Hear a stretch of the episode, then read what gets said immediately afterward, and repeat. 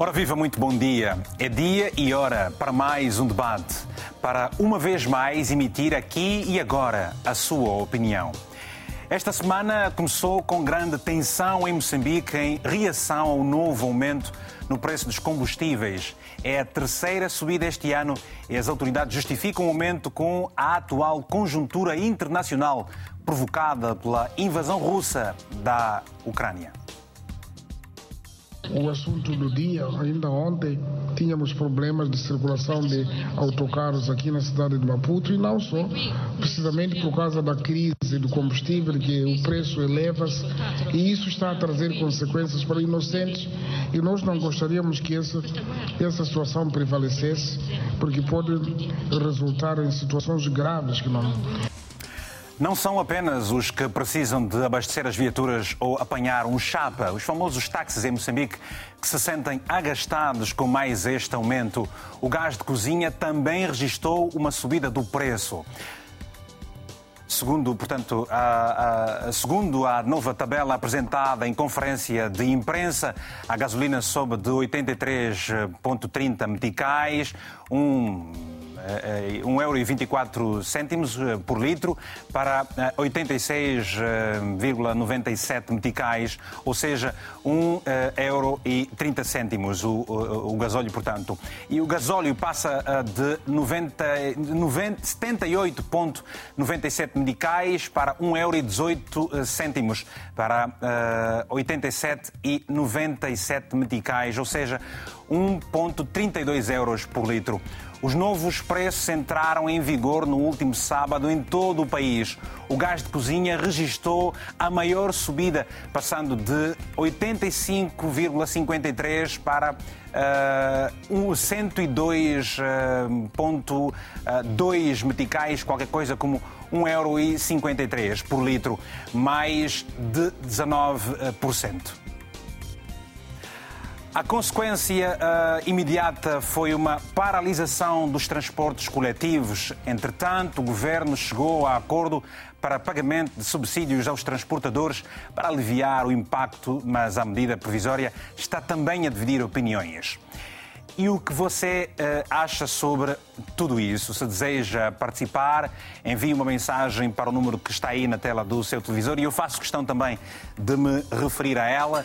É o 00351 962 490 e 4543 são meus convidados uh, por videochamada a partir de Maputo, Ivete Mavi, que é comentadora.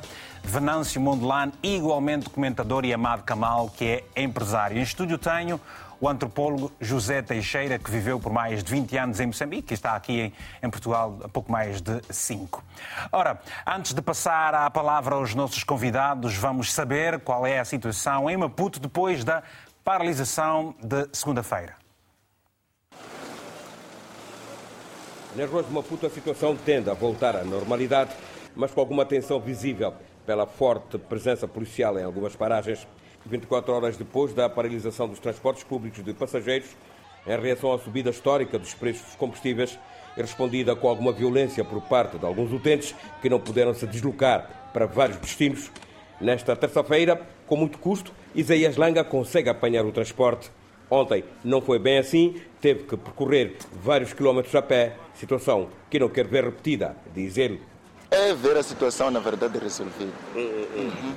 É ver, porque não é somente chapa, não é somente transporte. Uhum. Gás subiu, óleo, na verdade é tudo, no geral. Então, na verdade, esperamos é, ouvir do governo, na verdade, é, alguma coisa que possa resolver isto. A subida das tarifas dos transportes não deve acontecer neste momento que o custo de vida está muito alto sugere a dona Amélia, desempregada, e que contesta qualquer intenção de alteração dos preços dos transportes. Vale a pena não subir. Ah, por quê? Se eu nem trabalho, para ter dinheiro de chapa vai ser difícil. Hum, eu não trabalho. Hum. E como é que faz dia a dia para subir chapa? Eu só vendo pão em casa. Hum. Subir a tarifa então? Não vou estar no chão como justificação para a paralisação dos transportes públicos derivado da subida dos preços dos combustíveis, os transportadores exigem o agravamento das tarifas. Por exemplo, para uma distância de até 10 km, o utente paga atualmente 22 cêntimos do euro. Os transportadores querem 35 cêntimos, porque a situação está insuportável, dizem eles. Estávamos a pedir pelo menos o quê? Minimizar, estás a ver? Minimizar o assunto. A gente, pelo menos, comprar o combustível a um bom preço, porque nós também estamos a trabalhar, está a ver? Nem o patrão não ganha nada, nem o próprio carro já não rende nada, nem eu, ultimamente, já sou um quê? Está a ver um condutor que conduz daqui para Inhambane 800 km para não ganhar quase nada. Isso ali não é justo. Hum. Se voltar a subir o combustível, nós vamos parar. Bem, e esta é a preocupação dos moçambicanos de maneira geral. Portanto, a população a ter este sentimento, mas depois ele é transversal a outras áreas também, eh, por causa da indústria e muito mais, que vamos querer saber isso ao longo do programa, sendo que você está agora convidado a manifestar o interesse em participar do programa, enviando uma mensagem por número que está sempre em rodapé, dizendo que quer participar. Nós faremos questão de ligar para si portanto, ao longo do programa. Ivete, uh, bom dia uma vez mais. Nós ouvimos aqui este relato uh, feito pelos nossos colegas no dia de ontem e hoje, particularmente, nesta quarta-feira, como é que uh, acordou Moçambique, como é que se sente o movimento nas diferentes artérias da, da cidade de Maputo, particularmente onde você se encontra? Bom dia, Vitor. Bom dia. Bom dia a todos os telespectadores da RTP África e bom dia aos convidados e colegas de painel. Bem, uh, para ir direto à sua pergunta, uh, parece que as coisas estão a voltar à normalidade. Uh, as artérias da cidade de Maputo já começam a conhecer aquilo que é a movimentação do dia a dia e as pessoas já começam também a perder o medo, diferente de ontem e antes de ontem, que foi, foram dois dias de muita tensão, tanto por parte dos utentes da via pública, assim como dos próprios Uh, usuários ou funcionários do, dos transportes públicos, porque não se faziam à rua, até aqueles que não queriam aderir à greve acabaram aderindo, porque nós sabemos aqui em Moçambique que quando há essas manifestações por parte dos uh, semicoletivos, a violência tem sido muito, muito, muito grave e com consequências uh, bastante imensuráveis. Então, para dizer que a, a, a, a vida na cidade de Maputo já começa a ganhar aquilo que é o, o habitual, não é? As pessoas já começam a se movimentar para seus postos de trabalho, mas ainda fica aquela questão uh, um pouco de cepticismo. Será que esta medida tomada pelo governo é uma medida que vem resolver o problema ou apenas uma medida paliativa? Então, ficamos ainda numa situação incógnita do que é que está a acontecer e, nos próximos dias, será que essa medida que foi tomada vem de facto a resolver o problema de forma sumária ou vamos é, é, voltar para esta tensão? Ainda estamos um pouco tensos, vai uhum. levar seu tempo, okay. porque não é uma medida confortável.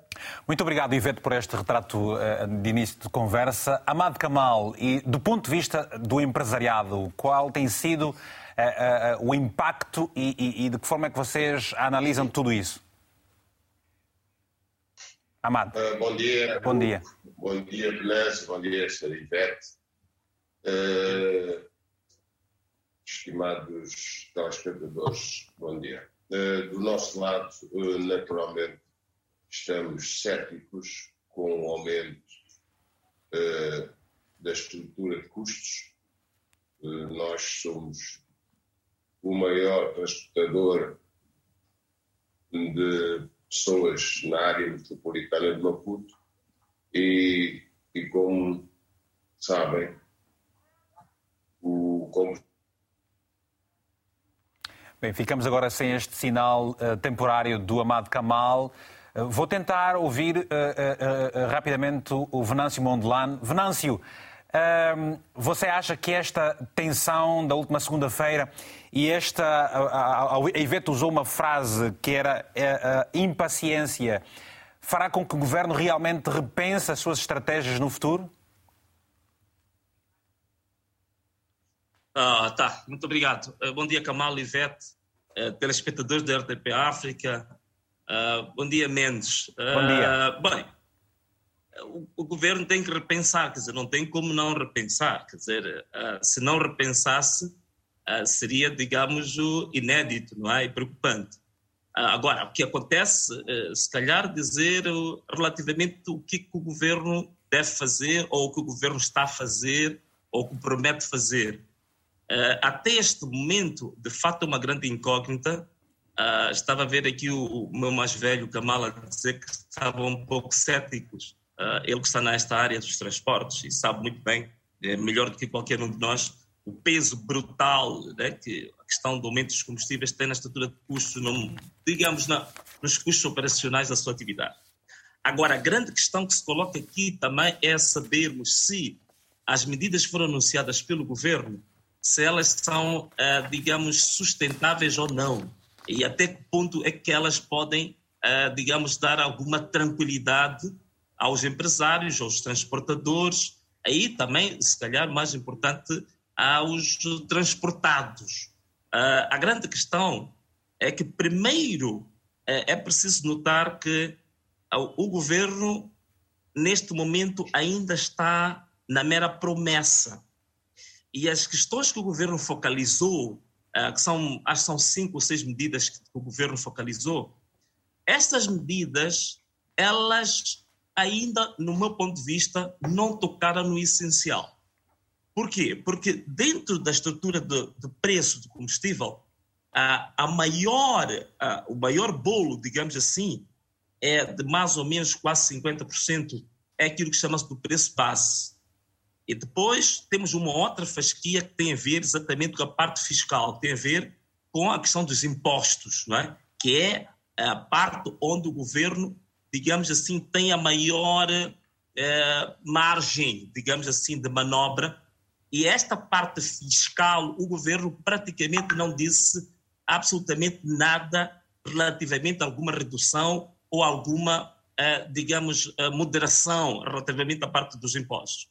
A outra questão também que ainda está por, por, por, que é muito séria, que é muito debatida hoje, é que chegou o momento também de haver um pouco mais de transparência exatamente na, na, na, forma como o governo comunica uh, estes aumentos. Mas a, a transparência uh, porque... só do seu ponto de vista ou também diálogo com os parceiros? Sim, diálogo sim, mas uh, uma das coisas também que é extremamente importante é a informação, como é que ela chega, como é que ela é consumida, como é que ela é também configurada essa informação. Uhum. Se nós entramos para o site da Arena, entramos para o site do Ministério da Energia, nós vamos lá ver o comunicado de imprensa que indica essas variações de preços. Mas nós não percebemos exatamente onde é que estão as questões centrais desta variação de preços. Por exemplo, eh, nós conseguimos ver algumas coisas. Por exemplo, o IVA, por exemplo, é possível ver né? o IVA em cascata, os, os, as quatro etapas do IVA, nós podemos ver isso, aduaneiros podemos ver isso, a taxa sobre os combustíveis também podemos ver isso, mas há alguns, há alguns custos que não são, ah, digamos, publicamente declarados, mas que são sérios. E vamos tentar perceber, dos mais sérios. E vamos tentar perceber, Venâncio, ao longo do programa, a grande seriedade desta questão que fica exemplo, muitas vezes uh, fora uh, da visão e do entendimento dos telespectadores. Não sei se será agora possível nós uh, retomarmos o contacto com uh, o Amado Kamal e obrigado Venâncio, só para nos dar a perspectiva empresarial relativamente a este aumento também dos combustíveis em Moçambique. Amado, uh, não sei se já é possível agora, por favor, para concluir o seu pensamento de há pouco. Portanto, eu dizia que a estrutura de preços na mobilidade, o combustível representa um terço, 33%, Portanto, se há um aumento de janeiro para aqui de 22% eh, sobre o combustível, significa que a estrutura de preço fica gravemente afetada. E como toda a gente sabe, eh, a mobilidade não é um grande negócio, não tem margens. E às vezes nem tem lucro. Tampouco se conseguirmos cobrir os custos, já é muito bom.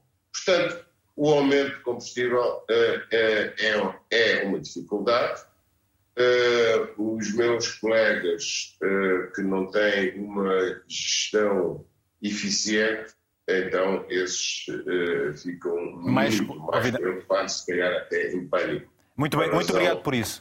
Muito obrigado por isso, Amado. E nós estamos a receber vários telefonemas já, temos dois uh, telespectadores aí uh, em linha para, com, com, quem vamos conversar dentro de alguns instantes. Peço que aguardem só um pouco mais para nós podermos fazer aqui essa gestão. No entanto, já temos mais de 50 mensagens. Uh, José Teixeira, é um quadro bastante sombrio que Moçambique está a viver, mas que não é novo e não é o único país nessa, nessa, nessa situação.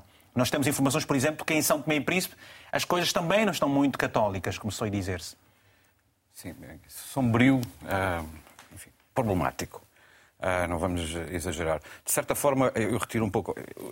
Primeiro de tudo, uh, bom dia aos telespectadores, obrigado pelo convite, saúde os meus ilustres parceiros de, de painel. painel. Uh, a questão é um pouco. É que isto não é próprio de Moçambique, nem sequer é próprio de países particularmente pobres. Nós devemos matizar. Foi estamos aqui porque há um problema de transportes derivado do preço dos combustíveis. No, no, no, centésimo, octogésimo primeiro país de, de, entre 189 países no índice de desenvolvimento humano. Portanto, é um país muito pobre, nós chamamos imediatamente a atenção. Convém matizar isso, convém ver que há outros contextos, por exemplo, em França e na Bélgica, os, os movimentos do... Coletes amarelos.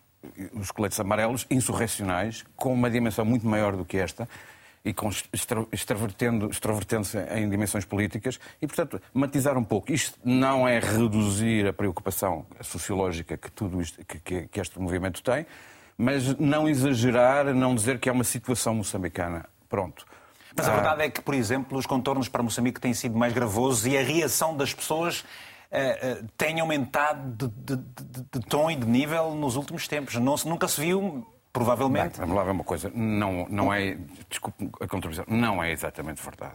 Há, houve movimentos em 2008 e em 2010, depois muito monetizados em 2012, que são muito particulares, que são inscritos em movimentos, eh, em, acontecimentos similares em, em, em, África, chamadas revoluções do, do, pão, entre 2007 e 2010.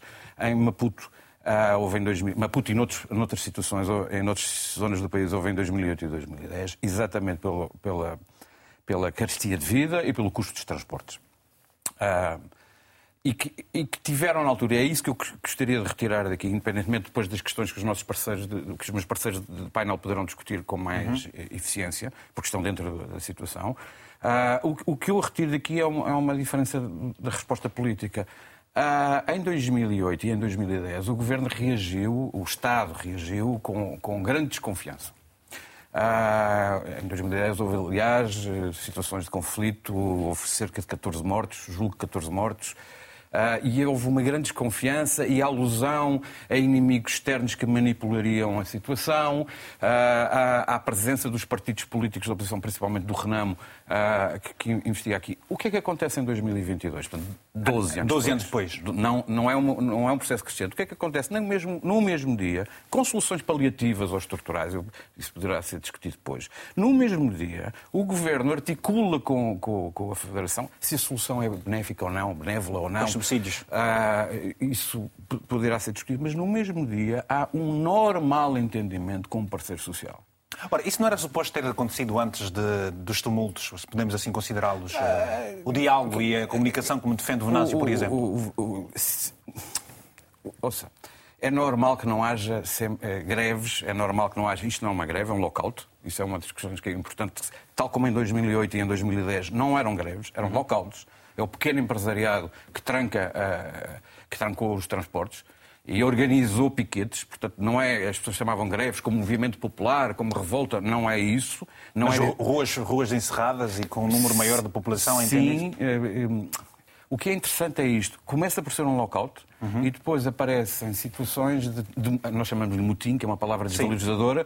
Uh, na altura, eu julgo, eu, os meus parceiros poderão dizer isso, acho que o termo muito utilizado era chitareca, que, que, em Xangana, que significa uma cena orgiástica. São um motim ou saque. Uhum. Não é um movimento revolucionário, não é um movimento subversivo. Tem, tem questões muito particulares a isso. Exatamente, e tá não bem. é em crescendo.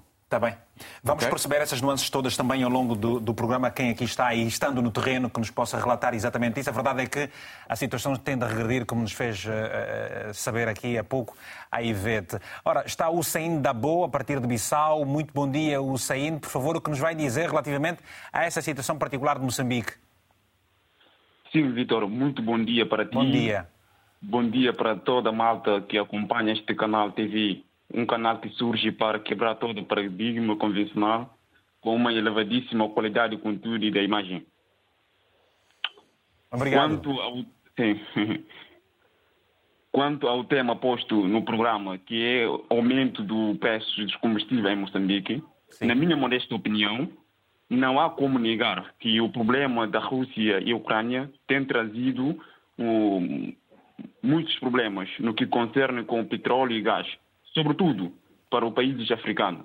Ora, é fundamental que os respectivos Estados tomem engajamento sério para evitar este transtorno que tem sido difícil uh, de que maneira para, para a população, sobretudo moçambicana. Contudo, não há como contribuir, uh, aliás, atribuir culpa aos empresários moçambicanos, visto que dizem que eh, estar a ficar sem capacidade para importar combustíveis devido aos preços baixos que são praticados no mercado. Além da dívida, cerca de 112 milhões de dólares que o governo tem com a empresa petrolífera, ah, de facto é lamentável. Eh, eu faço voto de que tudo vai voltar em forma original, por cá, na Guiné-Bissau, se nota uma procura difícil uh, para a obtenção dos combustíveis, mas não se verifica casos alarmantes em relação a este assunto. Ok. Vitor, um abraço muito bem forte. Estou onde tu estás. Estou onde tu estás, muito obrigado por isso. Ah, ah, o, o, nosso amigo Saína a partir de, de Guiné-Bissau. Temos agora o Assana Dabo. Assana Dabo eh, também está ah, em, na Guiné-Bissau. Assana, muito bom dia. Tenha a palavra, se faz favor. E vamos esperar por telefonemas de Moçambique e mensagens também. Já vamos passar daqui a pouco. Sim, muito bom dia, Vitor e vastíssimo telespectador da RDB África. Obrigado. Dizer que é um prazer estar neste programa, muito importante no contexto lusófono. Vitor Hugo Mendes, de facto, trata-se do terceiro reajuste do combustível registrado em Moçambique este ano.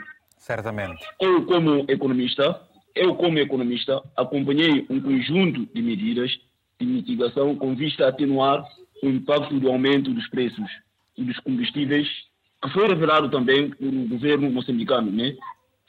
Ao meu ver, eu entendo que há uma tendência do governo de manter os lucros elevados para as empresas, em detrimento do cidadão. Repara, em pleno século XXI, é uma, é uma postura grave do governo moçambicano, porque o componente mais básico da governação é a gestão da coisa pública e, e, e o bem-estar dos cidadãos. É isto que o governo moçambicano não está interessado em fazer. Quando? Porque, repare só, na questão mais básica da economia, quando o preço de um determinado bem aumenta, o que, qual é o papel do governo? É puramente, né, é pura simplesmente baixar o imposto às empresas para que o cidadão possa sentir mais à vontade. Neste caso, o governo deve baixar impostos às empresas para o bem dos do, do seus cidadãos. Okay. E para concluir, faço, faço votos, faço votos que o, o, o governo moçambicano né, deve usar o, deve usar todo o seu empenho para resolver essa situação, essa situação mais rapidamente possível. E não sei, Vitor, se tem alguma coisa a acrescentar. Não, eu agradeço naturalmente a sua participação, a Sana da Boa. Muito obrigado, muito obrigado por, por, por, essa gentileza e até uma, próxima oportunidade. A verdade é que, e, e vale a pena referir isso mesmo, eh, estamos aqui a notar uma qualidade de som, a comunicação com, Santo com Guiné-Bissau, que, é, eh, eh, que vale a pena referir, porque costumamos ter algumas dificuldades e muitas vezes o som não é tão audível. Bom, temos a mensagem de Samijo, a partir de Moçambique, que nos escreveu o seguinte. A subida de combustível pode ser normal, mas o que não é normal é a subida de gás de cozinha. Como é que um país produtor de gás não tem gás? Uma pergunta que vou deixar agora para a Ivete, para o Kamal e também para o Venâncio. O Dércio Cassoma, de Luanda, é um telespectador já assíduo aqui também, escreveu o seguinte: Angola, este é o, este é, terceiro, é o terceiro aumento dos combustíveis e seus derivados. O governo abdicou de parte da tributação, porque isto podia ser devastador para a economia. Este aumento vai ter um impacto significativo na desflorestação devido ao aumento do preço do gás. É uma questão que há pouco tempo aqui em off também estávamos a falar, Teixeira, sobre essa questão e vamos, vamos continuar a, a, a bater nela dentro de alguns instantes. Mais uma mensagem, porque temos várias, vamos ter uma mensagem dentro de alguns instantes. E, e vou, vou, vou, então ao, à própria Ivete, só aqui. Ivete, na abertura do programa ouvimos aqui uma peça em, que uma cidadã humilde eh, dizia estar completamente desprovida de meios financeiros para poder suportar as necessidades com o transporte. Eu pergunto, eh, para além desta, deste anúncio do parte do governo com, com os subsídios e tudo mais, não haveriam outras medidas, sendo que você trabalha com pessoas muito carenciadas para realmente amenizar a dor e as dificuldades delas? Bem, Vitor, uh, para mim é muito, é muito lamentável olhar para as medidas tomadas pelo governo, uh, tendo em conta a, a realidade do povo moçambicano. Parece que estamos a ser geridos por um governo que não conhece a nossa realidade há uma, há uma discrepância entre uh, os dados que são apresentados pelo Conselho Municipal em relação a, a, aos transportes públicos e aquilo que é a realidade dos moçambicanos no seu dia a dia, eh, olhando para o sistema de transporte, e a medida que foi tomada antes de ontem pelo ministro dos Transportes e Comunicação. Porque uh, o, o, o, o, município de Maputo, através da sua variação da área dos transportes, uh, consegue afirmar categoricamente que temos mais de 1.200 transportadores públicos, mais dos quais só temos 400 licenciados. Olhando para a medida de, subsidiar os transportes por via do, daquilo que se chama plataforma bilhética, essa bilhética não funciona nos transportes públicos eh, informais, que são os que mais resolvem os problemas da população, de, da, daquilo que é a realidade dos moçambicanos. Uh, os moçambicanos, para se fazerem transportar a partir da sua zona de residência até o ponto de trabalho, eles, na sua maioria, usam esses transportes públicos informais, os quais ainda não estão licenciados e, de maneira alguma, vão poder beneficiar-se desses subsídios para poderem usar o sistema da bilhética. E, por outro lado, temos também a situação que é bem confirmada por aqueles que são os transportadores públicos formais, que esse instrumento que foi aplicado desde, acho que é 2019, já tem problemas técnicos, não funciona em todos os transportes públicos. É, é um sistema que, que, que, foi introduzido, mas que já está variado, porque não tem sido uh, feita aquilo que é a manutenção do mesmos. Há, alguns desses transportadores até chegaram a afirmar através do jornal O País que eles, quando ligam para essa operadora para informar que o, o, o, dispositivo está variado, prometem ir fazer a manutenção, mas nunca conheceram a manutenção desse dispositivo. Aí vem a minha questão: por que, é que o governo ainda insiste em dar esta, esta, este sistema do, do, da bilhética como uma solução a este problema que de, de, despoletou-se uh, na segunda-feira, okay. sabendo que até nos sistemas de transporte já existentes não está a ser funcional? Pois. Então, é, é, é uma contradição entre aquilo que é a teoria governamental e a realidade do povo moçambicano no seu dia a dia. Pois é. é. É, complicado. Parece que estamos aqui a tentar procurar uma solução que sabemos de antemão que não vem resolver o problema como tal. Uhum. Eu vou pedir o comentário do Amado Kamal relativamente a essa questão. A verdade é que aí vale, vale a pena referir. Eh, eu estive a falar com o antigo Ministro dos Transportes e que me facilitou o contacto com uma pessoa que está ainda ligada à, à, à instituição. Que verdade é que uh, dezenas de telefonemas fizemos, com mensagens deixámos ficar. A verdade é que não obtivemos nenhuma resposta de parte do Ministério dos Transportes para as várias perguntas que gostávamos de colocar. Ora, uh, Amado, esta estes pontos deixados ficar aqui pela Ivete reflete muito a vida do cidadão. E qual é a visão uh, do empresariado que atende o setor dos transportes, um dos mais importantes e que vive hoje grandes dificuldades e problemas na, na, na sociedade moçambicana? Ok, vamos lá ver. Muito obrigado pela questão. Uh, cumprimentar aqui o José Teixeira, cara conhecido aqui da cidade de Maputo pelos anos que cá esteve connosco, dizer-lhe o seguinte: uh, não é possível dar tirar os meus impostos, os impostos que eu pago, os meus trabalhadores pagam, as minhas empresas pagam, para dar a alguém que não paga. O que a Ivete e outros comentadores eu tenho ouvido é que o sistema de subvenção que o governo vai criar por algumas semanas ou por seis meses eh, não cobre o setor informal. Mas que rally de coisa é, vê-se logo que há aqui pessoas que não pagam imposto. A senhora Ivete acha bem que tirem o seu imposto para ir dar a alguém que não paga? Todo cidadão deve pagar imposto. Por que é que eu vou contribuir para dar a alguém que não paga? E por que é que esse alguém não paga se está numa atividade económica? Isso é uma falta de respeito. A segunda coisa para dizer que há 10 milhões de moçambicanos no setor produtivo, dos quais só um milhão é que paga impostos. Isso significa 3,3% da população é que paga impostos. Mas esta não é uma responsabilidade Ora, que. é que vocês querem? Essa não, não é uma responsabilidade do governo. O governo subsidia como? O governo não faz dinheiro. São as, as empresas e os trabalhadores que contribuem para as receitas fiscais. Mas não deveria ser o governo, Amado, não deveria ser o governo a criar condições precisamente para ir buscar os impostos e, e concomitantemente, por via disso, eh, organizar a sociedade? Porque é que o governo não traz para si a responsabilidade no sentido de catalogar essas entidades que trabalham de forma irregular e ilegal e que não pagam por esses impostos? Olha, eu estou de acordo. Essa é outra discussão. Hugo, essa é outra discussão, eu estou de acordo. Claro. No fundo, o que eu acabei de dizer é que a nossa base tributária é muito baixa. Só. Porque é um mercado informal muito grande. Há uma, há uma informalização do mercado muito grande. Absolutamente. E quando veio o Covid, eh, porque nós somos eh, culpa sua, eh, entre aspas, é você tem um bom programa de comunicação, os empresários moçambicanos vêm RTP e, e o governo português subsidiava os diferentes setores produtivos.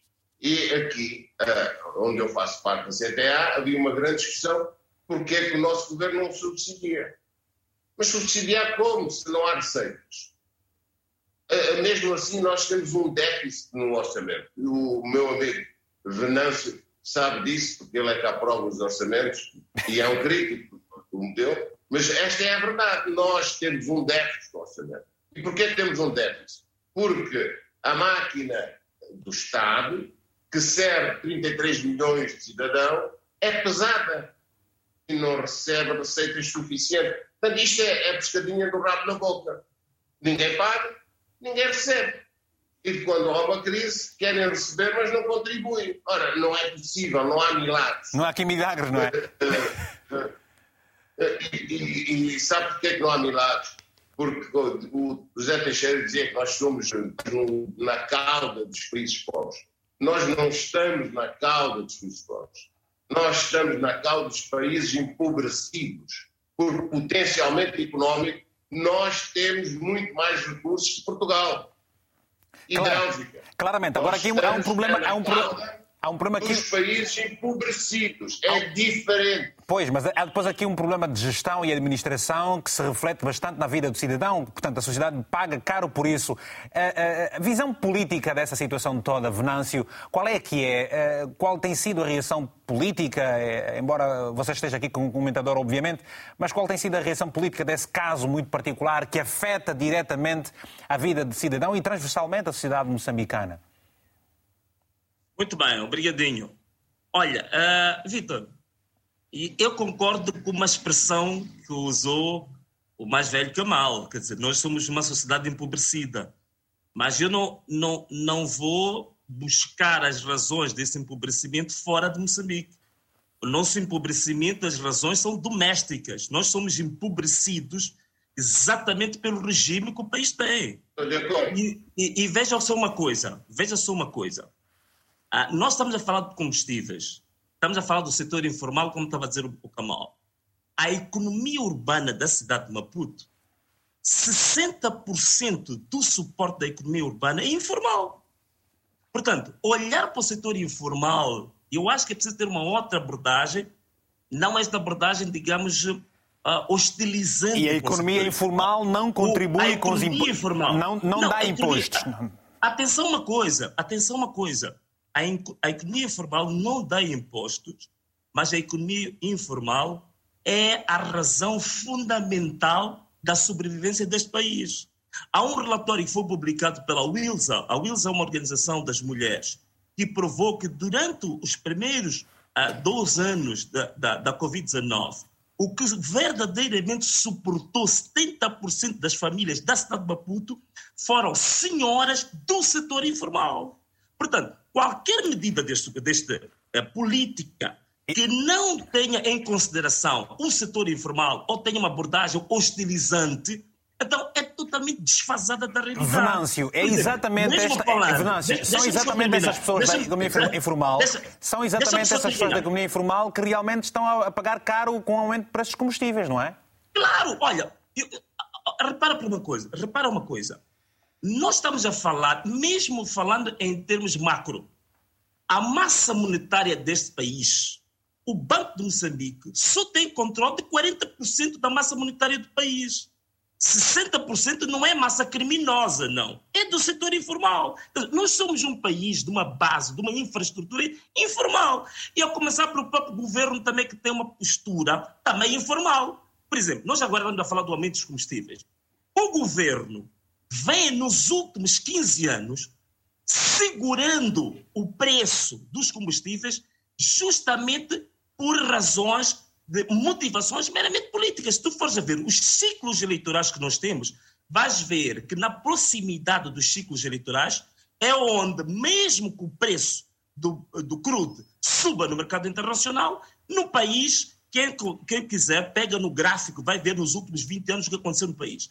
Vais ver que em todos os ciclos eleitorais o preço do combustíveis mantém-se congelado. E, a, e, e, este, é o grande, fica... este é o grande problema que nós temos. Tá chegamos ao ponto, chegamos ao ponto de termos hoje 120 milhões de dólares, digamos, de dívida com as gasolineiras por causa dessa gestão que é uma gestão ad hoc das questões da, da vida política rapidamente, nacional. Rapidamente, rapidamente, Essa é, é a grande questão. Rapidamente eu lhe pergunto, depois, rapidamente eu lhe pergunto, Venâncio, rapidamente eu lhe pergunto, e a questão deixada por um nosso telespectador eh, em mensagem, é, é, é, entendendo naturalmente que seja compreensível, até de certo modo, o aumento do preço dos combustíveis, pelo facto de o país ter que importar e neste momento a Rússia, de onde se importa o gasóleo sobretudo, está a viver a situação que está, está a viver e, e a justificação do ERN, como é que é aquela instituição? ENER, né? Arene. Arene. Arene. Arene. A justificação... Arene que o Sim, a justificação. A Arena é o, é, é, digamos, regulador. Sim. O regulador justificou essa questão do aumento por causa da, da, da situação da, da Rússia com a Ucrânia. Ora, e o gás? Foi a pergunta que o nosso telespectador deixou. deixou. Ah, Por que o gás sobe quase 20% quando é, há produção nacional? Se bem entendi. Olha, atenção, atenção uma coisa.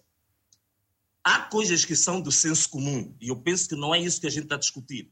Quer dizer, que há variação, há flutuação do preço no mercado internacional. Eu acho que devia ser uma discussão para nós passarmos a deixar para fora da câmaras, porque isso é comum, quer dizer, é o senso comum, todos nós sabemos disso. Claro, é. A grande questão, o que, que acontece ah, depois a jusante do, do, do, da, da flutuação no mercado internacional. O que é que nós, internamente, do ponto de vista doméstico, temos feito para mitigar este choque internacional. Esta é a grande questão. E a grande questão que nós temos aqui neste país é que nós temos, de fato, um regime que tem gerido esta, esta matéria de uma forma desastrosa, mas inteiramente desastrosa. Uma das coisas, por exemplo, que está provada, e há estudos que provam isso, há, há inclusivamente a matéria de combustíveis. Nós temos falado muito de corrupção no país, mas um dos setores onde a corrupção é muito acentuada é justamente naquilo que é chamado o crime organizado dos combustíveis. E que o governo está intimamente ligado com isso. E uma das coisas que tem sido feita neste país é aquilo que chama-se a diferencial entre o CIF e o FOB. É uma, é uma, uma, uma um, um dos, das variáveis que é manipulada é justamente para se fazer sobrefaturação e o povo, e o povo paga por isso. E o povo E o povo é que paga com isso. Olha, o custo real do combustível Olha, tá, não, não posso, assim, não posso, é mais ou menos 55% do valor. Por exemplo, agora se falamos eu vou, da gasolina... Eu vou voltar assim, eu vou voltar assim, eh, Venâncio, peço desculpas, temos que gerir aqui o tempo. Há uns 5 minutos no máximo de tempo que a gente dá a cada um dos intervenientes, mas nós vamos voltar a rebater nessa questão do gás muito particularmente. Permitam-me, por favor, atender a chamada do José António, que está na província do Zaire, em Angola. José, muito bom dia. Não sei em que município é que está, precisamente. Muito bom dia, tem a palavra, só a favor. Bom dia, Manu. Como está, meu irmão? Tudo bem? Estou ah, bem, eu estou na província do Zaire, município do Soio. Está no Soio? Olha, onde tem muito combustível, por acaso. Sim. Onde está melhor a fábrica de gás em Angola. Certo. Ou em África. É, o sistema que Moçambique vive é mesmo que Angola vive. Mas atenção que Angola tem eh, dos preços mais baixos do, do combustível a nível mundial. Se o mano chegar aqui em Angola, vai ver a realidade. Qual é a realidade então, meu irmão? Nesse momento, só para você conseguir combustível no, nas bombas é grande problema. O gás de casa é um problema. Mas então, até para vocês que estão aí na, na, na, na boca do combustível, do gás, eh, tem aí bué no, no, no, coisa ali na, que se produz aí, tem vários, no soio sobretudo? O problema é do regime, o regime. Não há combustível nas bombas, no Zaire? O combustível vai para outro país, o Congo Democrático. Hã? Eu vi uma reportagem O presidente da República tem conhecimento disso. O, administra... o governador o Maquita tem conhecimento disso. O administrador Belo tem conhecimento disso. Hã? E nós estamos a viver mal através de, de, de, de dessas situações, desse regime. Hã? Se você vê, é, Moçambique e Angola, coisa é mesmo o presidente são parecidos, os maus é idêntico. Né? Qual o governo que organiza, dois países, qual o governo que já organizou algo que beneficiou o povo? Algumas das pessoas falam algo que eles não vivem. Não vivem daquilo. Esses países são mesmo irmãos. São mesmo irmãos. Tornaram-se independentes precisamente em 1975 e têm ambos os mesmos uh, partidos a governarem desde então. Frelimo em Moçambique e Pelé em Angola. Sim. Okay. Você veja os problemas que nós vivemos aqui no sonho. Não temos água, não temos muitos problemas, o desemprego aumentou. Está bem. bem. A delinquência aumentou, mas Vamos... é a mesma coisa outro país vizinho. Bem, isso acaba por ser um contrassenso brutal uh, quando um não tem uh, as fontes que tem Angola e, e, e, tem a situação que, que tem, o caso de Moçambique, e Angola que tem uma uma posição privilegiada, eh, segundo a, a, sua opinião, também está a ver vários, vários problemas. E afinal de contas, muito obrigado, um abraço, até uma próxima oportunidade. E afinal de contas, dizia, não é só Angola ou Moçambique, é que em São Tomé e Príncipe também a crise energética ameaça bloquear eh, São Tomé e Príncipe. A guerra entre a Rússia e a Ucrânia agudizou o problema só a dívida da elétrica santomense, a petrolífera Enco, ascende 6 milhões e 400 mil euros. O, o, o, o racionamento de eletricidade leva ao regresso dos apagões ao país. São Tomé e Príncipe registrou uma subida do preço dos combustíveis em abril último. Uma subida que, segundo o governo, não corresponde à realidade do preço do barril de petróleo praticado no mercado internacional. O nosso gasóleo devia ser vendido na bomba a 48 dólares, está a 30 dólares. A gasolina devia estar a ser vendida a 55 dólares, está a 35. E o petróleo devia estar a, vendida, estar a ser vendido a 38 dólares, está a 17. A empresa Enco, que importa e distribui combustíveis em São Tomé e Príncipe, é dominada pela petrolífera angolana Sonangol, que detém mais de 80% das ações da empresa. De abril a julho, a dívida do Estado de São Tomé para com a Enco atingiu 31 milhões de euros. Para manter este preço, o governo está a acumular, o Estado digamos, está a acumular dívidas em relação à ENCO, que está neste momento a cerca de 32 milhões de dólares.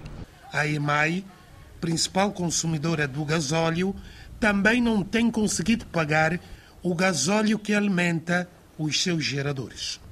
O Estado ah, aumentando a dívida com a ENCO, a fica sem liquidez. Por outro lado, a própria EMAI também tem uma dívida acumulada com a ENCO de 158 milhões de dólares. A ENCO já reduziu o fornecimento de combustíveis para a empresa de eletricidade e os apagões já regressaram ao país. Esta é a dura realidade. Estamos num, numa situação muito complicada. Crise energética ameaça bloquear São Tomé e Príncipe econômica e socialmente. José Teixeira, estamos aqui perante uh, vários dilemas uh, com algum grau de complexidade uh, e, e, e, e, muitas particularidades, se podemos dizer, similares. em São Tomé e Príncipe, de onde acabamos de acompanhar esta, esta peça, o governo se está a endividar para manter mais ou menos os equilíbrios. Em Moçambique, a realidade é uma, Angola também é outra.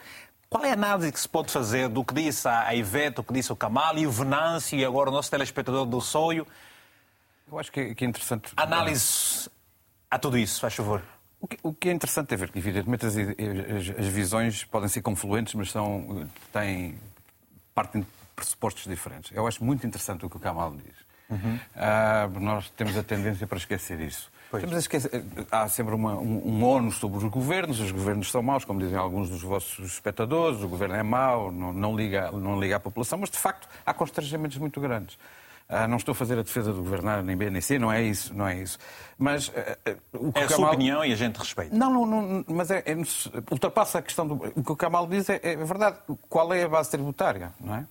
É, e, baixíssima é muito baixa. Uh, nós podemos é perguntar como é que o país, ao fim de 50 anos, o Estado, fim, como, como, aliás já, já aventava essa questão, como é que o Estado não Organiza. abarcou a sociedade, a produção económica para, para, para, para aumentar a sua taxa, a sua, a sua coleta fiscal. Mas, mas, o que o Fernando Manilhano diz também é muito, é muito relevante por isso, é porque, e não fazendo disto uma conversa académica, de facto, nós não podemos continuar a olhar para as sociedades, em particular para a sociedade moçambicana ou angolana, como divididas entre uma economia informal e uma economia formal. Acho que isso é uma dicotomia falsa. Porque, de facto, a economia dita informal, as atividades, a produção e a comercialização, produz riqueza e produz recoleta fiscal, nem que seja de forma indireta, não é? Ah, e, portanto, esta, esta dicotomia é, é, é, é algo falsa e, de facto, Moçambique vive de, de, de, vive de uma economia informal, vive assente na chamada economia informal, mas há um, um, uma outra questão que me parece uh, relevante. Sem querer fugir da contemporaneidade daquilo que aconteceu esta semana. Não, dos combustíveis e dos transportes urbanos de Maputo e das outras cidades.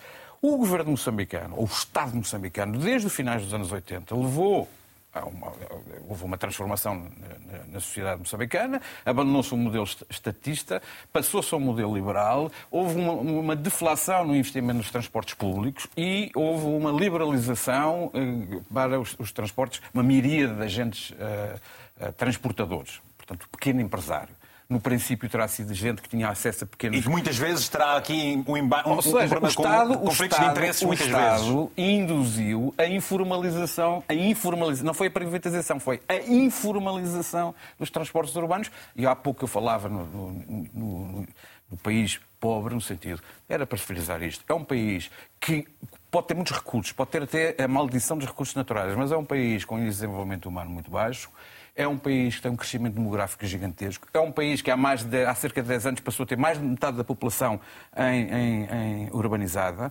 Uh, Maputo, e, por exemplo, Maputo-Matola, o binómio, em 10 anos passou de uma, de uma, de um, no censo de 1 milhão e 200 mil para 2 milhões de pessoas. Mais Ou seja, há um crescimento exponencial da massa urbana. Que muitas vezes não acompanha os serviços, é? planificação, é? Nunca houve planificação em termos, uma verdadeira, eficiente planificação em termos da rede de transportes, da rede viária, de, de uma, agora, nos últimos anos há uma tentativa de articulação.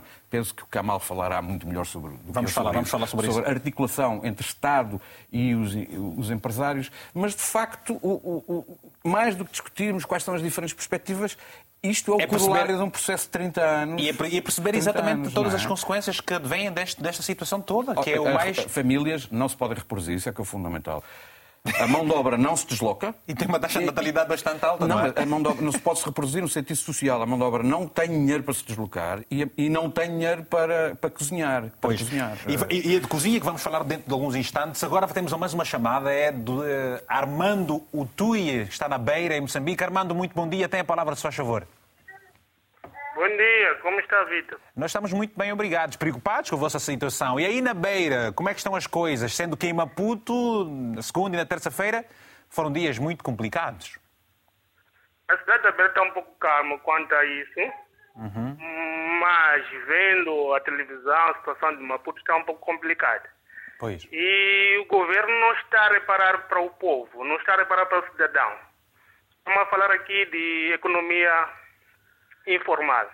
E essa, esses que produzem economia informal é o próprio cidadão que sofre com os preços altos, do meu ponto de vista. Então, se o governo conseguisse reparar que a produção da economia informal, parte da, parte da economia informal, e essa economia informal é desse cidadão que está lá embaixo.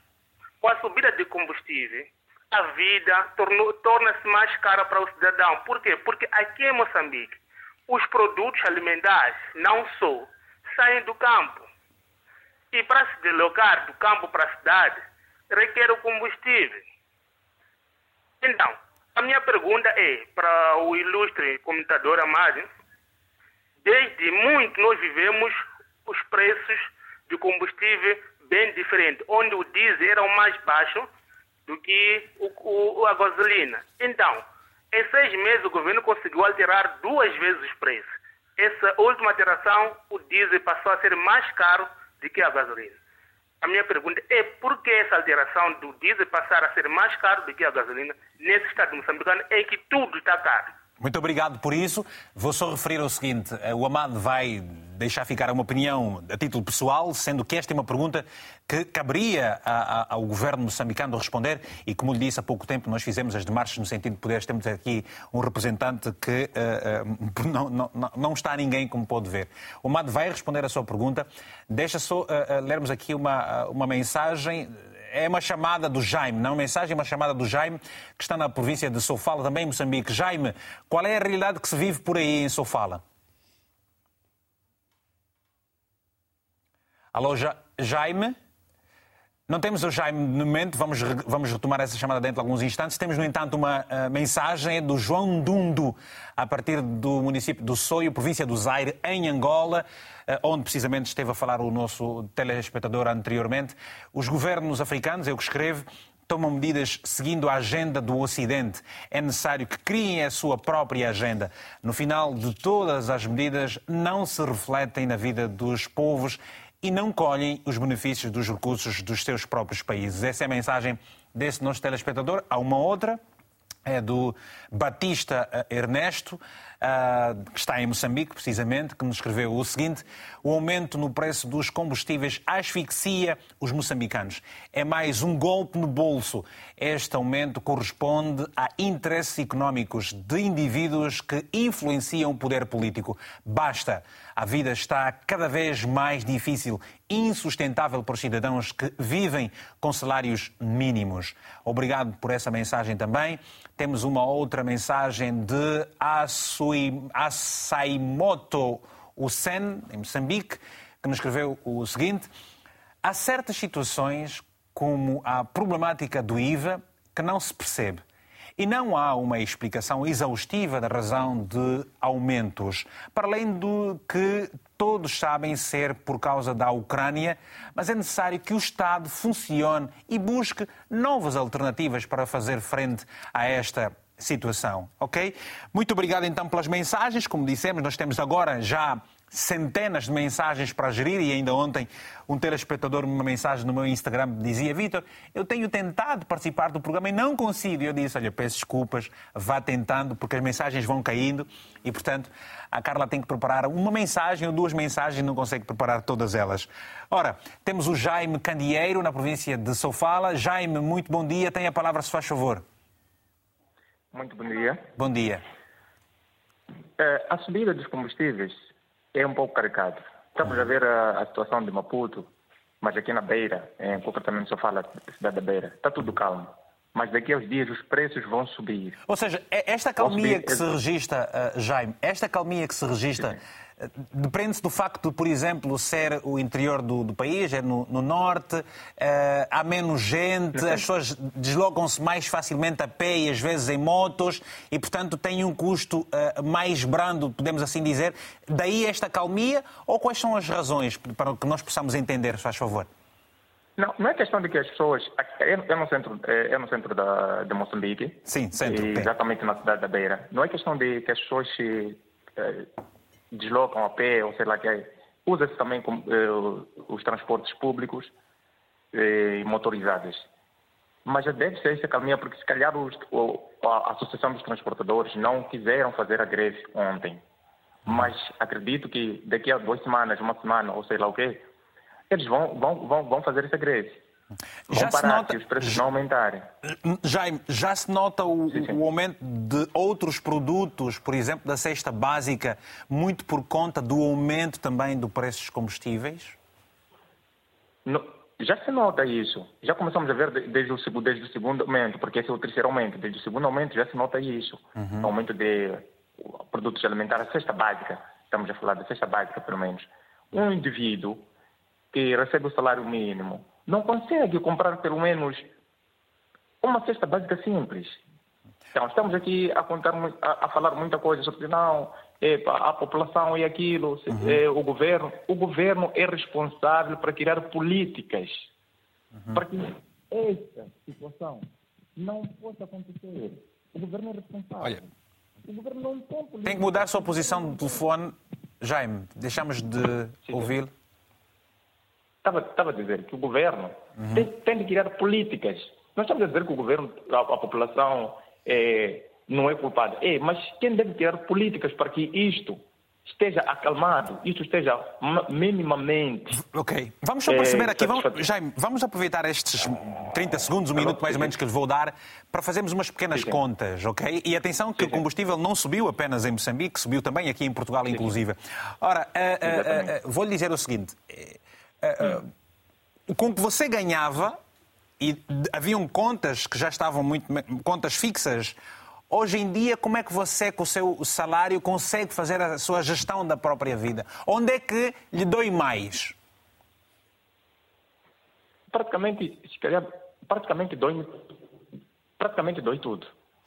Por quê? Porque não posso dizer que ah, Desculpa. aqui não me dói.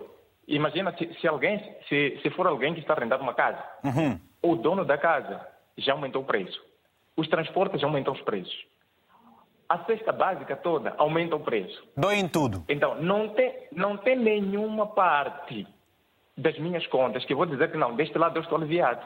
Não tem. E o meu salário, inclusive, não aumenta. Pois esse é outro problema. O meu salário, inclusive, não aumenta. Este é outro problema. Pois é. O salário, inclusive, não aumenta. Mas isso é cesta básica, é, os transportes e mais outras coisas. Aumentam os preços.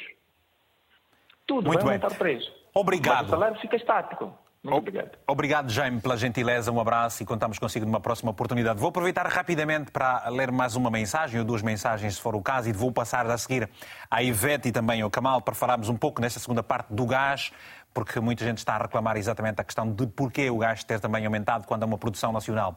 Ora, Júnior eh, está em Maputo, eh, que nos escreveu o seguinte: infelizmente a elite política moçambicana nunca irá.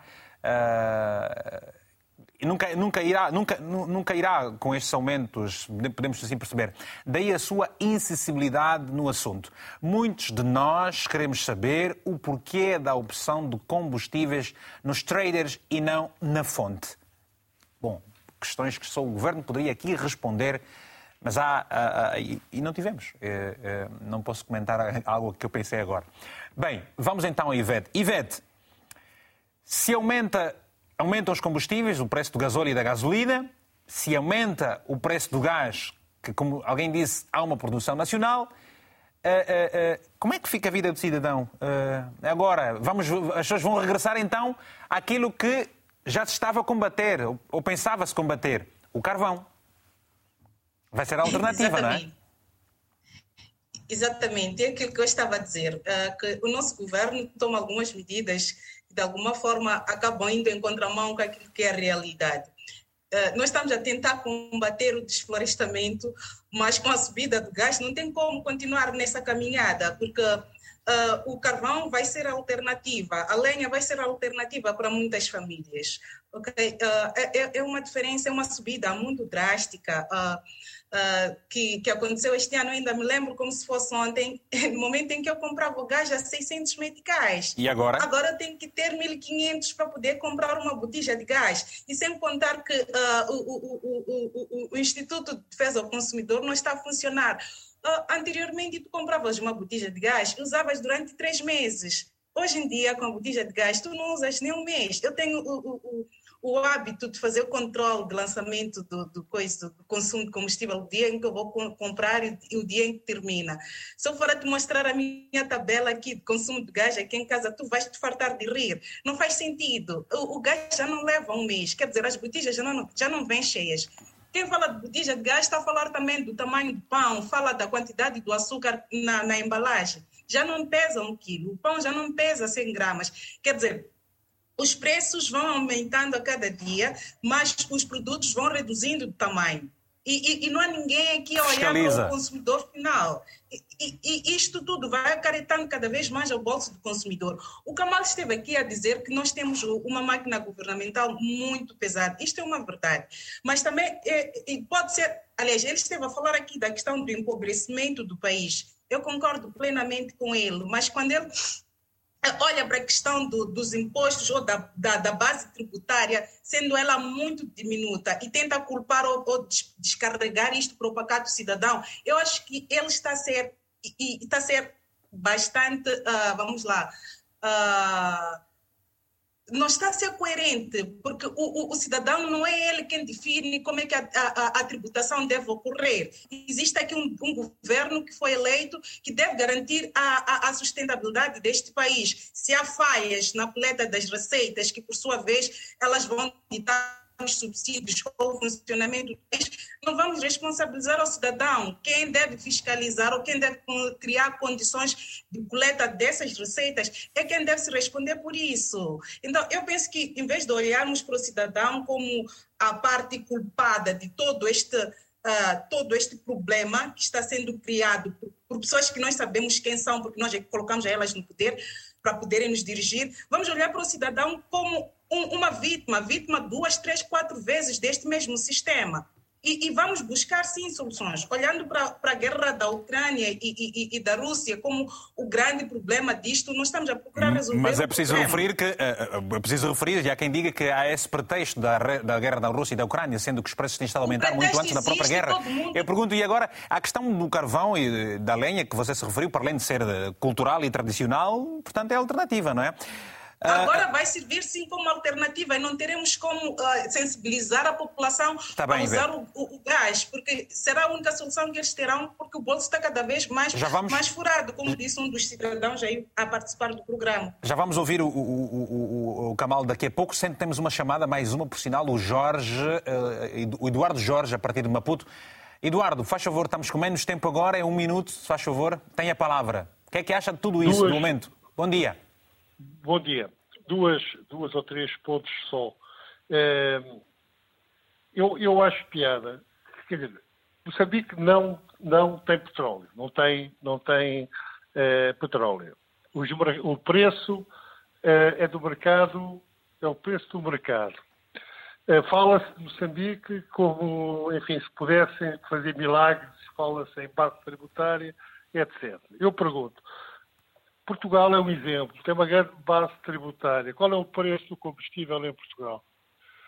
era bom que dissessem que é para em Moçambique, que se pretende paz social, se pretende sossego, uh, possa ser o povo e todos nós devidamente esclarecidos qual é o preço do combustível na Europa nos países com grande base tributária.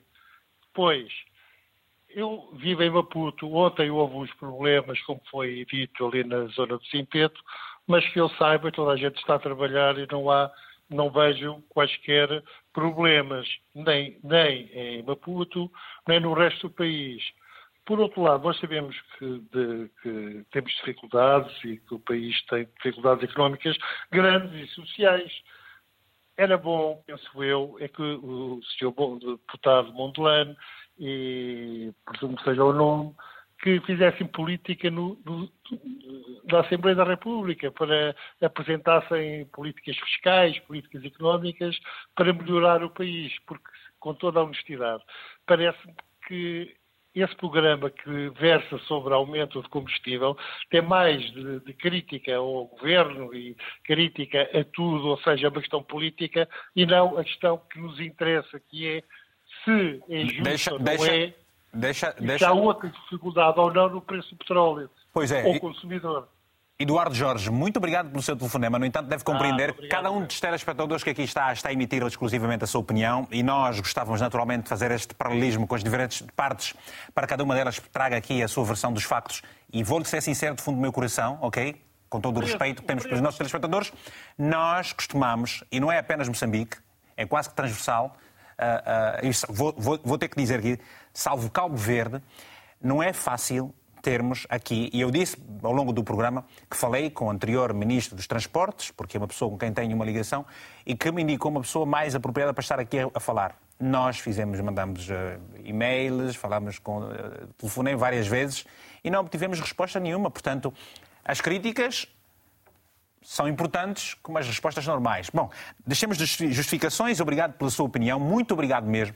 Temos uma outra chamada, rapidamente, do Dário Augusto. Dário, muito bom dia, tem a palavra, só a favor. Muito bom dia. Então, Dário, Dário, o que é que nos diz sobre o tema de hoje? Olha, isto, isto é muito triste que nós estamos a passar aqui, hum. porque, na verdade, se alega a guerra da Ucrânia, nós já vemos passar esta situação antes da guerra da Ucrânia. Se Moçambique produz energia, produz gás, quais são as razões destes aumentos todos? Isso fere o bolso do cidadão. Hum? Eu penso que há alguma coisa que tem que se fazer, tem que se ver a gestão, deste país. São 47 anos. Quer dizer, onde é que nós estamos? Onde é que nós vamos? Agora, quando aparecem alguns senhores empresários, claro que alguns são o sustentáculo do sistema. Outras reações não podiam ter. Hum? Não podiam ter. Quer dizer, o cidadão é que vai continuar. Quer dizer, nós, nós estamos a sofrer porque fizemos, pensávamos, estávamos a fazer boa escolha. Mas é pá, essa escolha que nós fizemos, o resultado é este. É este. É triste, quer dizer, e, outro dia fui, fui, fui, fui de, de, das maotas de desempenho a pé, ver pessoas, coitadas, foram fazer as suas compras, vêm carregadas no meio do caminho, sem transporte, sem transporte nenhum. É, isto não é possível. Não é admissível. E se, na verdade, as coisas continuarem assim, não sei onde é que nós vamos parar. Obrigado por isso. Obrigado por isso. Uh, uh, vamos agora ao Kamal. Obrigado, Dário. Muito bom dia. Estamos a terminar. Temos 10 minutos para dizermos bye-bye e vamos fazer essa ronda final. São os nossos convidados e, se pudermos mesmo, há mais uma ou duas mensagens ao longo do, dos próximos minutos. Amad, há aqui dois pontos que foram levantados uh, que eu gostava de ouvir o seu comentário. Obviamente vai fazê-lo do ponto de vista pessoal, porque não representa o, o, o Estado moçambicano, que é por que razão é que soube o gasóleo, uh, uh, quando no passado, foi o nosso telespectador que disse isso, uh, costumava ser a gasolina mais cara. O país não tem uma reserva de combustíveis que pudesse ser acionada para amenizar toda esta situação? Eu que lhe pergunto, como é pessoa ligada aos transportes, e o, gás? Recurso será mesmo carvão e a lenha? Três pontos, por favor. Ok. Uh, o país tem reservas, naturalmente. Uh, nós temos uh, tanques de reservas nos portos principais, Maputo, Beira e Nacala, eh, até porque é através desses tanques de reservas que nós abastecemos. Uh, a razão da qual o combustível subiu, posso dar a minha opinião, é que esta subvenção ou subsídio já foi aprovada há umas semanas atrás.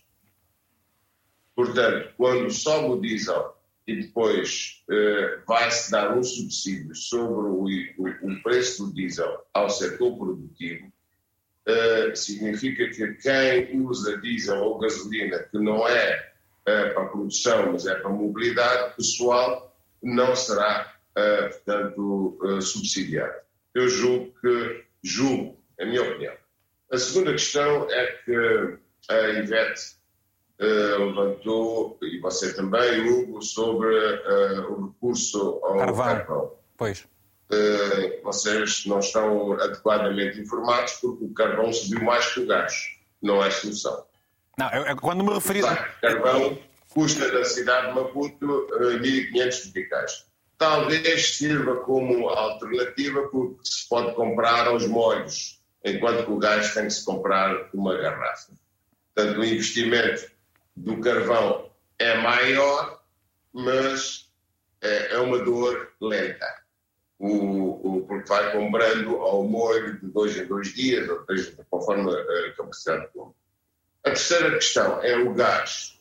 Uhum. Ora bem, uh, como vocês sabem, a razão pela qual nós somos empobrecidos é que nós exportamos matéria-prima, não transformamos.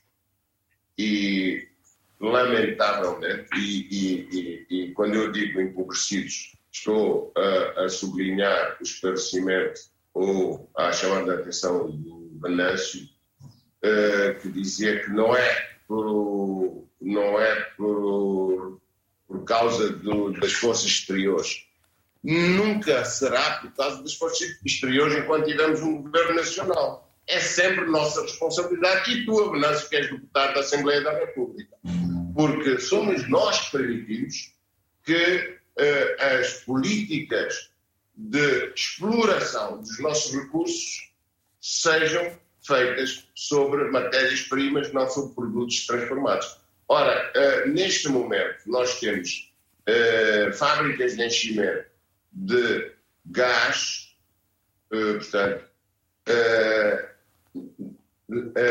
é o CLG, portanto, gás uh, líquido para garrafas na beira, em Maputo, mas é importante. Uh, eu pergunto, porquê é que não temos uh, em Pande um investimento tão baixo? Foi anunciado há, há quatro semanas ou seis semanas a uhum. primeira indústria. Mas já faz 15 anos que nós estamos a exportar gás para a África do Sul não se justifica. É má gestão do governo, é político, estou de acordo. Eu pergunto, o que é que já fizemos com a cota de alumínio que nós temos da Mosal para transformar em indústria nacional? Zero. O que é que já fizemos com o carvão para a indústria nacional? Zero. Areias pesados? Zero. E vamos fazer igual com o gás feito do Revuma. Portanto, o que é que fazemos de madeira? Nós tínhamos 140 serrações no país em 1975. Quantas existem hoje? Agora devemos ter 15. A madeira sai em bruto, nós já exportávamos madeira transformada. E, e isso depois Portanto, acaba, fica, fica mais caro depois de se importar, né, porque tem esse custo adicional da importação e, e oneram as coisas. 100% incompetência dos políticos e governantes incluídos. Eu também já fui.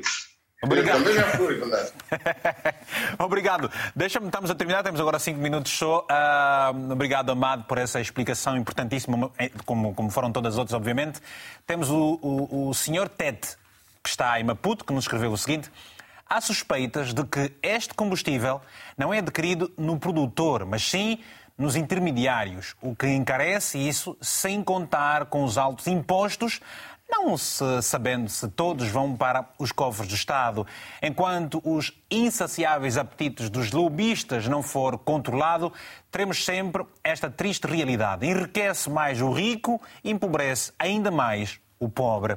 Ora, uma outra mensagem, uh, são as últimas que vamos passar hoje e, obviamente, agradecemos a todas as centenas que recebemos. Salé, em Moçambique, nos escreveu também o seguinte.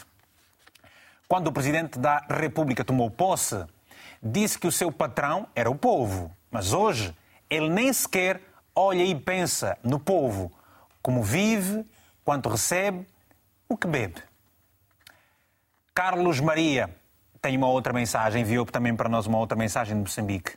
A guerra da Rússia e Ucrânia está longe de terminar. O que será, do, o que será no futuro? Será que o governo vai subsidiar até o final da guerra? Muitas perguntas. Mais uma mensagem, mais uma chamada. Vamos a isso.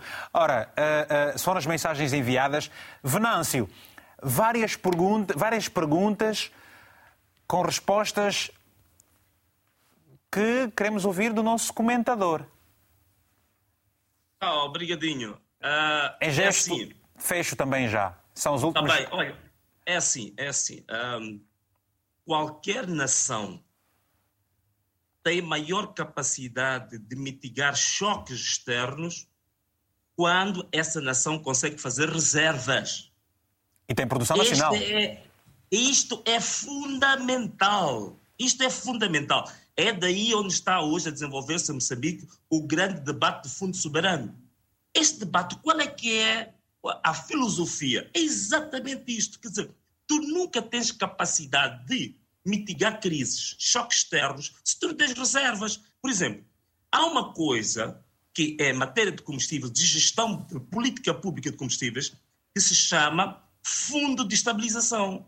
Este Fundo de Estabilização, depois de quase um 30 minuto. anos Tem um minuto. de indústria de Moçambique, nós não temos absolutamente nada em Moçambique. Palavras finais. o Fundo de Estabilização é zero meticais, não tem dinheiro. Palavras finais. Estamos a falar do gás. Hein? Palavras finais. Estamos a falar do gás. Estamos a... Olha, nós temos mais valias desde 2017, quando a ExxonMobil adquiriu participações da Eni. Até hoje, o que, é que nós fizemos de reserva de cerca de 3 bilhões de dólares que recebemos de mais-valia? Só corrupção, ladroagem, banditismo que este governo tem feito. Não mais do que isso. Esta é, é a questão central que nós temos neste país. Temos um governo que é um governo totalmente desestruturado, desastroso nas suas políticas e com uma corrupção profunda. Por exemplo, o caso da Hemopetro, que importa combustíveis. Temos lá a Petromoc, que é uma empresa tecnicamente falida, mas todas as importações, o governo emite garantias para, para a Petromoc. A Petromoc, para dizer aqui o meu, meu irmão Kamal, quem está em falta neste país para o Tesouro Público nem são os informais, são os formais. Por exemplo, a Petromoc está a dever à autoridade tributária cerca de 6 mil milhões de meticais. São 98 milhões de dólares.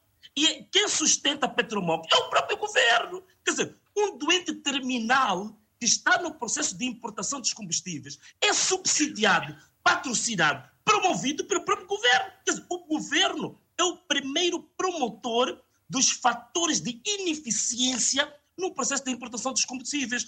E tem que rever a estrutura de preços dos combustíveis, porque há muitos custos que estão aqui tá que não deviam ser imputados ao consumidor final. Ah, e há custos que é... nem sequer são declarados na estrutura de preço, como, por exemplo, as garantias bancárias e outros custos que o governo não os declara, mas o governo sustenta. Obrigado. É um governo mafioso, é um governo, digamos, da máfia organizada. Agora, eu como político, como dizia o Kamal, dê-nos oportunidade de governar. Nós vamos mostrar. Vamos ver o que tá é. As pessoas vamos, vamos ter um dia, vamos ter um dia apropriado, vamos ter um dia apropriado para discutir uh, uh, política e agendas e capacidades ou incapacidades uh, no meio de tudo isso. Eu tenho que verdadeiramente agradecer à gentileza dos convidados. Eu peço desculpas ao Teixeira, gostava de poder ter também aqui a sua opinião final, mas o tempo não está definitivamente em nosso favor e peço perdão, desculpas profundamente por isso mesmo.